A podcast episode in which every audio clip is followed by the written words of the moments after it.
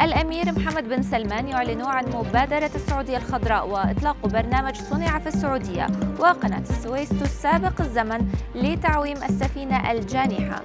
أبرز الأخبار الاقتصادية خلال الساعات الأربع والعشرين الماضية في دقيقتين على العربية بودكاست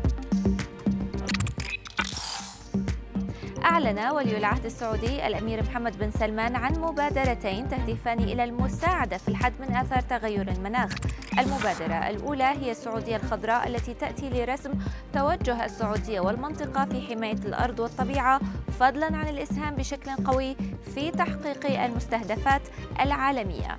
المبادرة في شقها السعودي تهدف لغرس عشرة مليارات شجرة داخل المملكة. وأضاف ولي العهد السعودي أن المملكة ستعمل لقيادة الحقبة الخضراء القادمة. مشيرا إلى أن إدراك المملكة بصفتها منتجا عالميا للنفط لنصيبها من المسؤولية في مكافحة أزمة المناخ. مع استمرار أزمة سفينة الحاويات الضخمة ايفر جيفن العالقة في قناة السويس منذ الثلاثاء الماضي. تشهد أسعار الشحن ارتفاعا إلى جانب طلبات التحويل من الشحن البحري إلى الجوي حيث أصبحت كلفة شحن حاوية من الصين إلى أوروبا أربع مرات كلفة العام الماضي.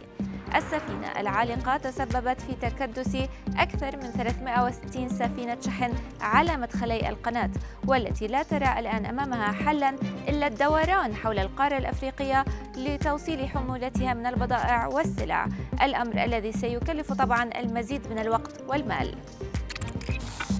اختفت مواقع متاجر العلامة التجارية H&M من على أبل مابس وبايدو مابس في الصين إثر تصاعد أزمة تعليقات الشركة على العمالة القسرية في مقاطعة شينجيانغ حيث قام الملاك في العديد من المجمعات التجارية بإغلاق متاجر H&M كما رفعت رفعت العديد من لوحاتها الإعلانية من الشوارع.